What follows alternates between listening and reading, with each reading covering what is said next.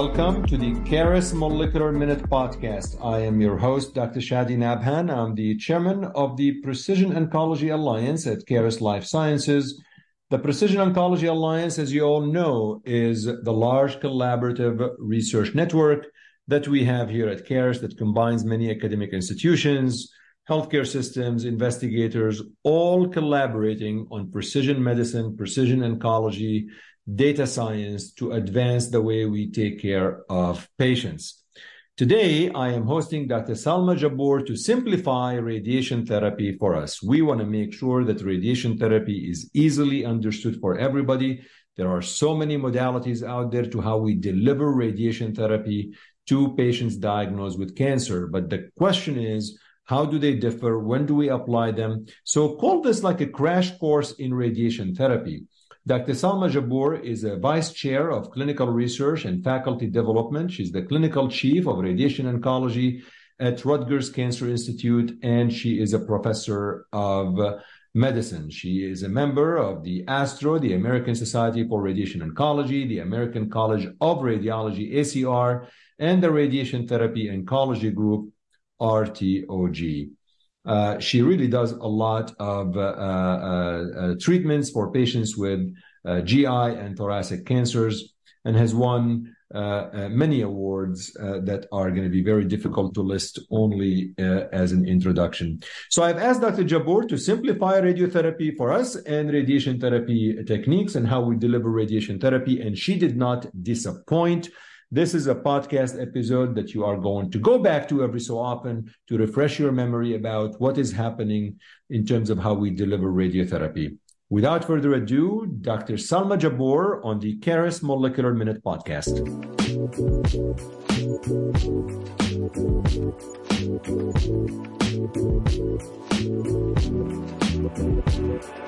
Salma, welcome to the Caris Molecular Minute podcast. Let's do a quick intro for folks who don't know you.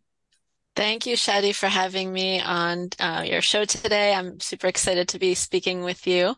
My name is Salma Jabbour. I am a radiation oncologist at the Rutgers Cancer Institute of New Jersey. I am professor and vice chair there, and I focus on, I'm professor and vice chair of clinical research and faculty development, and I focus on GI and lung cancers. What we want to do today is, you know, we want to have like this radiation therapy in general take the myth out and just make it easy for people to understand who are not radiation oncologists. So think about how you speak to patients, to families, and folks who don't know about radiation therapy. So when, when, when you talk to a patient about radiation therapy, that they are going to get radiation therapy, I'm your patient, I'm in the clinic, and you want to give me radiation therapy. How do you explain what you are going to do in a way that I can understand it? We always tell patients that radiation therapy is a set of high energy X-ray beams. This is kind of the really bottom line.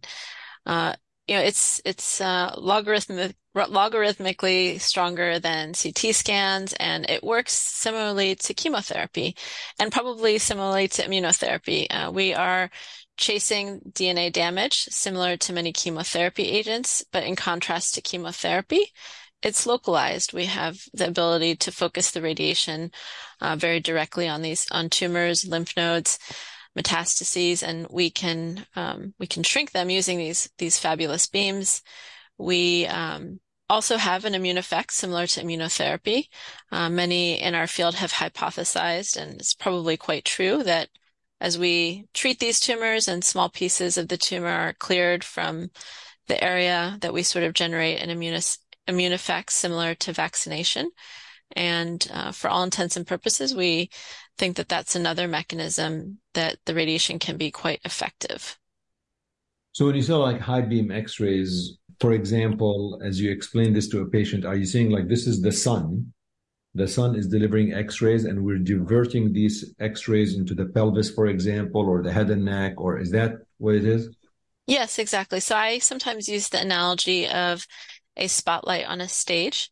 Uh, when you go to see a show, um, oftentimes the spotlight on the actors is actually made up of a lot of little spotlights, and where they all converge is where the biggest spotlight is, where that large spotlight on the actor uh, who's singing is, and that's that's what we're doing. We're taking all these little beams and focusing them to um, converge or concentrate on the tumor, and that's where the maximum effect takes place.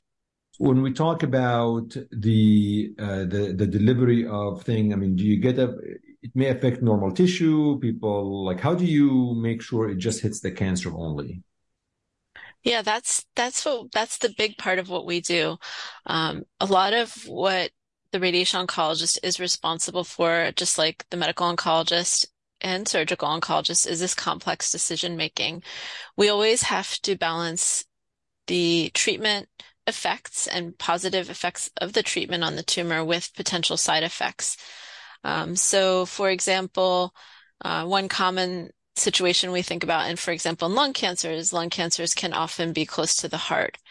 And how do we protect the heart while treating the cancer? And there are a variety of ways to do this. Uh, some by how we actually dose the radiation near the heart. We can kind of uh, reduce the dose when it approaches the heart to not be at the full dose or to really stop the dose uh, near the border of the heart while giving dose to the tumor on the other side. Or we can use different modalities like proton beam, for example. So those are those are some of the ways we think about how to best design the treatment, and it's always a, like a balancing um, act for us. Uh, just like all the all doctors who deal with cancer patients often have to make decisions that they think are the safest and best on behalf of the patient. So what we're going to do is we're going to go through what we hear a lot about in radiation therapy in terms of these advances and all of these things. And we're going to just spend a couple of minutes on each so we can explain each one to folks. We hear a lot about CyberKnife. What is CyberKnife? So I always like to explain this as kind of under the umbrella of what we call stereotactic body radiation therapy or stereotactic radiosurgery. CyberKnife just happens to be a particular device or machine that delivers this treatment and it's a particular brand name, but it really falls under the umbrella of stereotactic radiation therapy. And stereotactic historically has meant that we are targeting the radiation in a three dimensional space uh, with a coordinate plane, and that coordinate plane really converging on the tumor you know, that's kind of historic in a way because nowadays everything is planned that way. Uh, but the idea is that it's a highly focused, usually high dose radiation that's delivered over one to five sessions. And the same amount that you might give in two, three, four, five, six weeks of radiation is consolidated into these one to five sessions. So each session can be quite a bit more potent than um, spreading the radiation out over uh, a more prolonged period.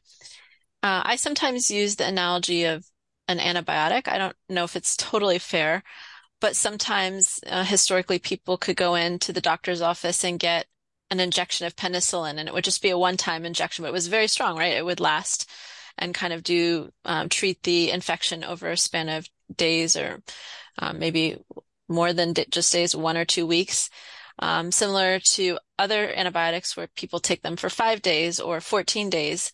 Um, so sometimes when we think of radiation, we have different ways to dose it that may have the same efficacy.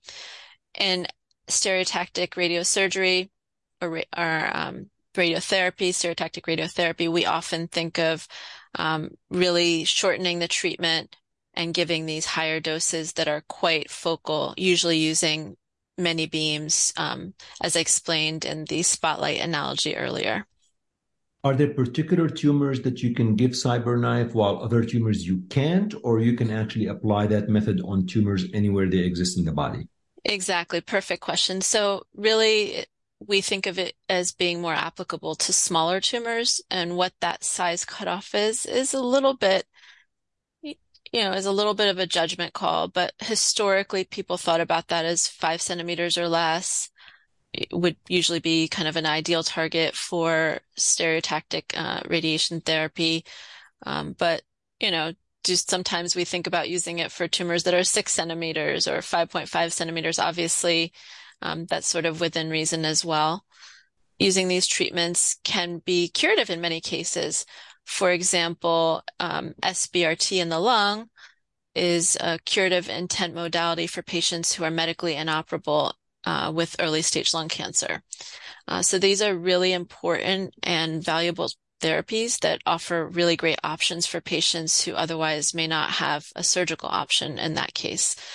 Um, so th- these are um, these are really miraculous therapies, I think. We hear about Gamma Knife. Yep. So same thing. Gamma knife is uh, also. Why do you have two names? You get why, why we have two it's names. a it's a slight it's a these are all different machines and they bring different things to the table, right? So, um, and no pun intended there, right? So, but CyberKnife um, uses uses a what they call a six degree uh, six degrees of freedom um, kind of uh, linear accelerator that rotates around the patient. The Gamma knife is and can be used both in the brain and in the body. Uh, the Gamma knife is exclusively for brain treatments. It was developed um, decades ago by uh, um, by you know an innovative, uh, I think, surgeon at the time, uh, Lars uh, Leksell uh, in Sweden, and and it uses um, multiple cobalt sources. Where again, the spotlight analogy becomes very true.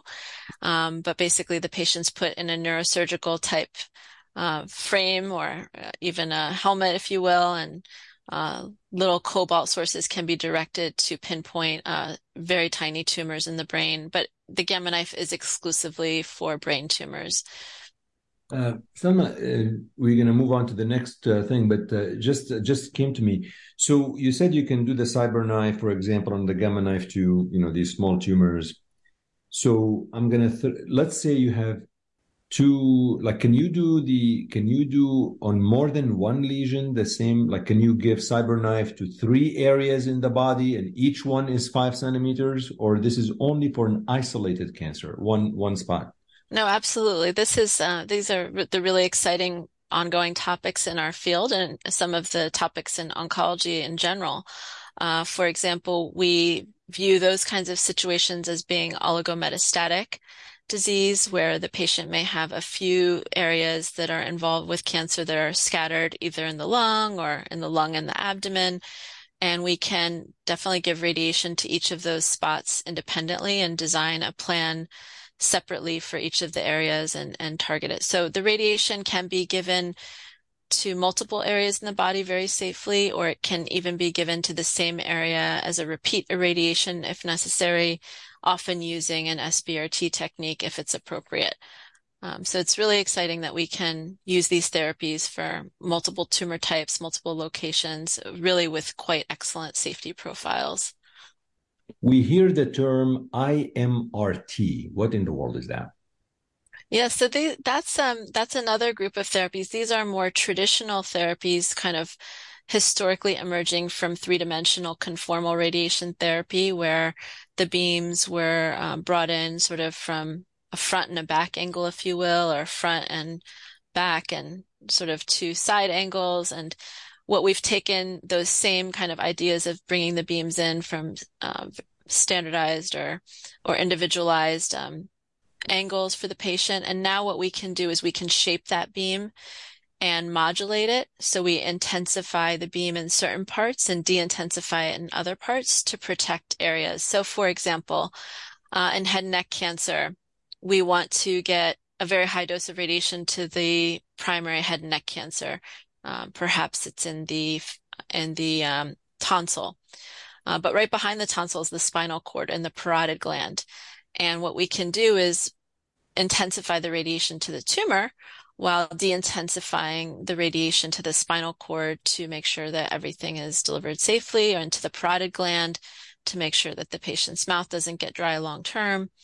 And these are ways that we can creatively use the radiation to make it more and more safe and increasing um, the, the effectiveness by giving a full dose while decreasing the toxicity profile. And then we hear the term proton therapy. Now, what in the world is proton therapy?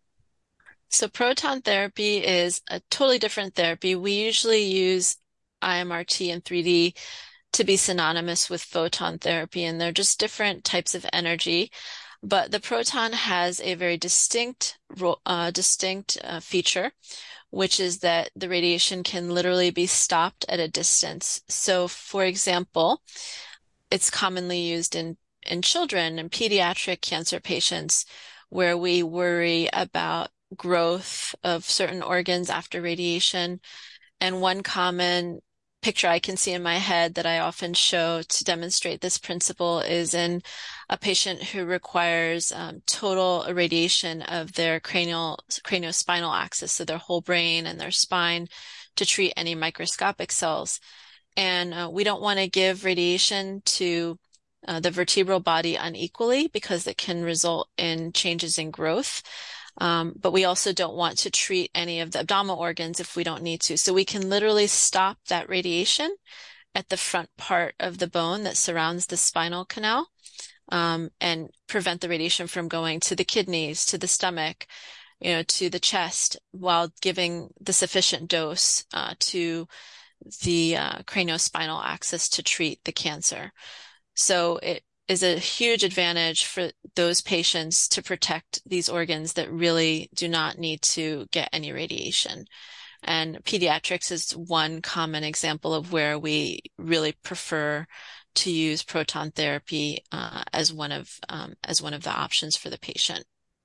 So these are different machines that are different machines. proton therapy because the other machines are giving photon therapy. Correct. Yes. So they are in different, often in different parts of the hospital or different centers, um, different, yeah, different, different um, therapists working on them. Usually the same group of physicians, but yes, they're entirely different machines. The Gamma Knife is a machine of its own with its own space. Um, the CyberKnife also similarly, our photon machines have their own rooms and the proton machines also uh, require larger amounts of space usually and their own um, their own facilities.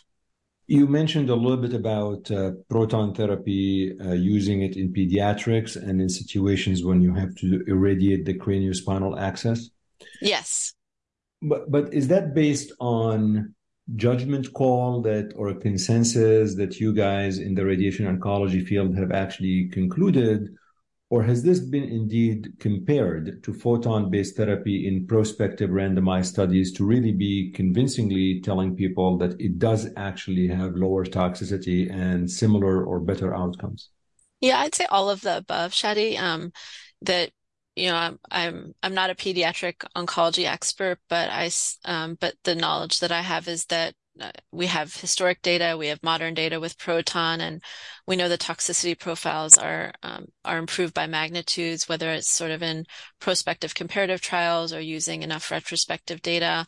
Uh, we do have data similar to that in, for example, esophageal cancer, where we get a sense that using proton-based therapy may reduce toxicities. Um, that's that was published in the Journal of Clinical Oncology by a colleague of mine, Dr. Steven Lin at MD Anderson, and that um, showed that we could truly reduce toxicities for patients using proton beam therapy for esophageal cancer. Um, so, you know, so we do have uh, some data that is prospective and comparative um, randomized trials, not necessarily phase three, but certainly strong data and other certainly more historic data some in quite large proportions, for example, even in liver cancer, um, knowing that uh, we are really able to spare normal liver, especially in the setting of injured livers, um, in the setting of hepatocellular carcinoma, where there's been some element of liver injury from drinking or hepatitis um, resulting in cirrhosis. So we have quite a preponderance of data that that gives us, I think, a very strong rationale to uh, to treat these patients um, with these certain therapy, the proton therapy, to reduce effects or improve the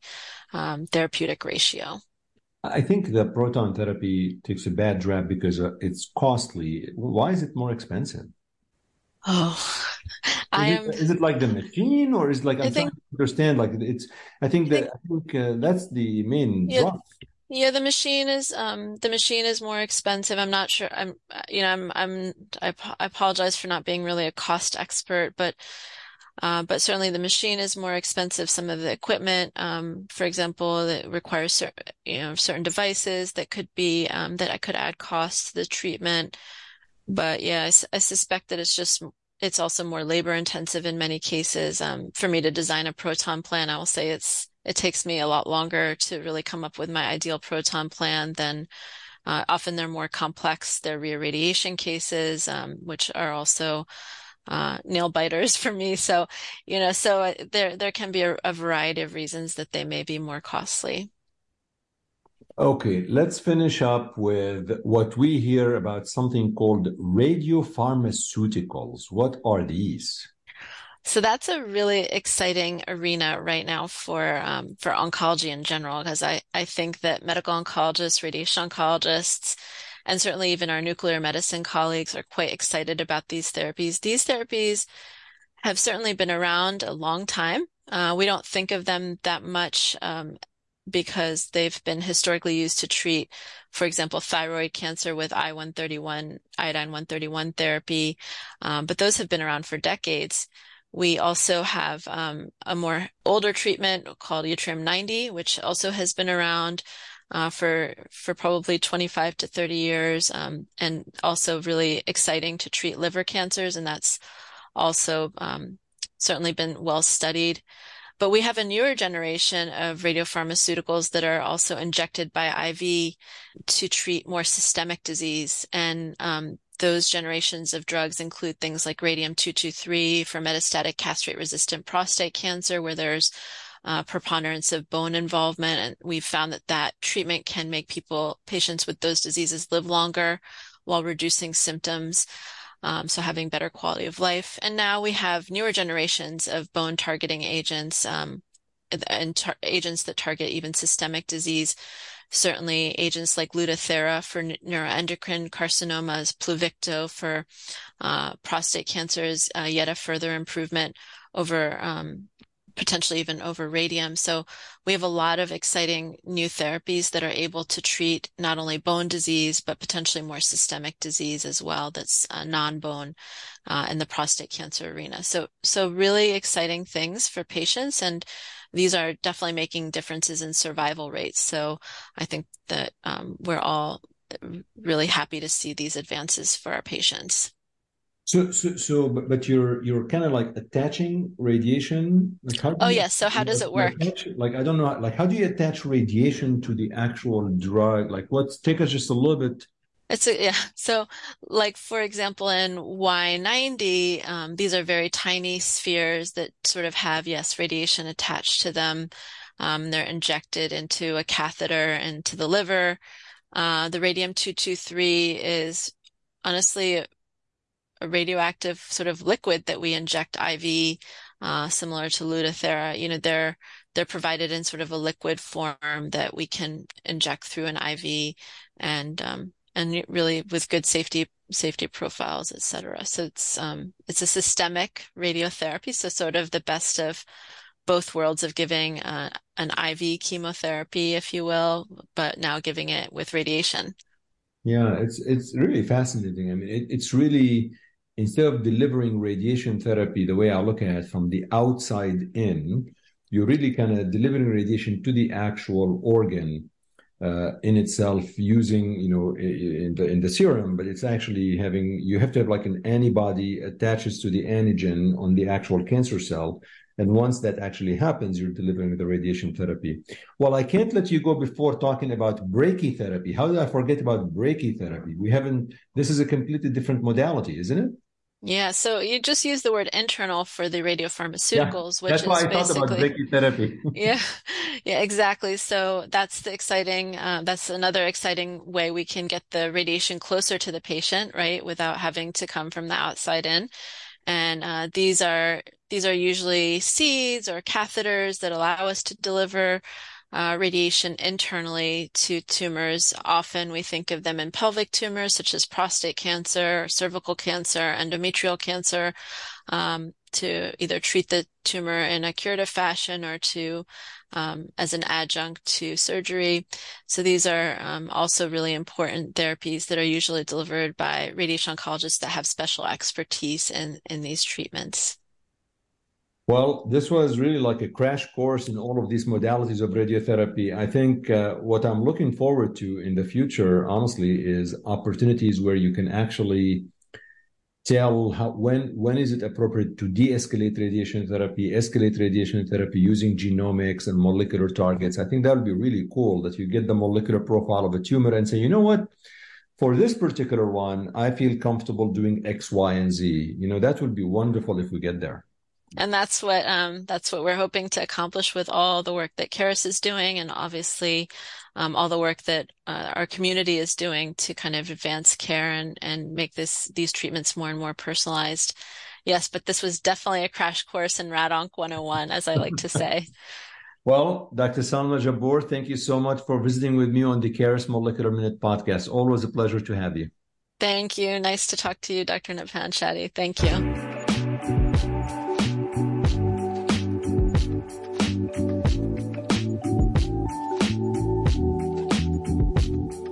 Okay, folks, thank you so much for listening and thank you so much for joining me on the Caris Molecular Minute podcast. Don't forget to subscribe to the show, rate the show, let all of your friends and colleagues know about the show, write a brief review, and always let me know how I'm doing and provide feedback. You can do this by emailing me at cnabhan at carisls.com.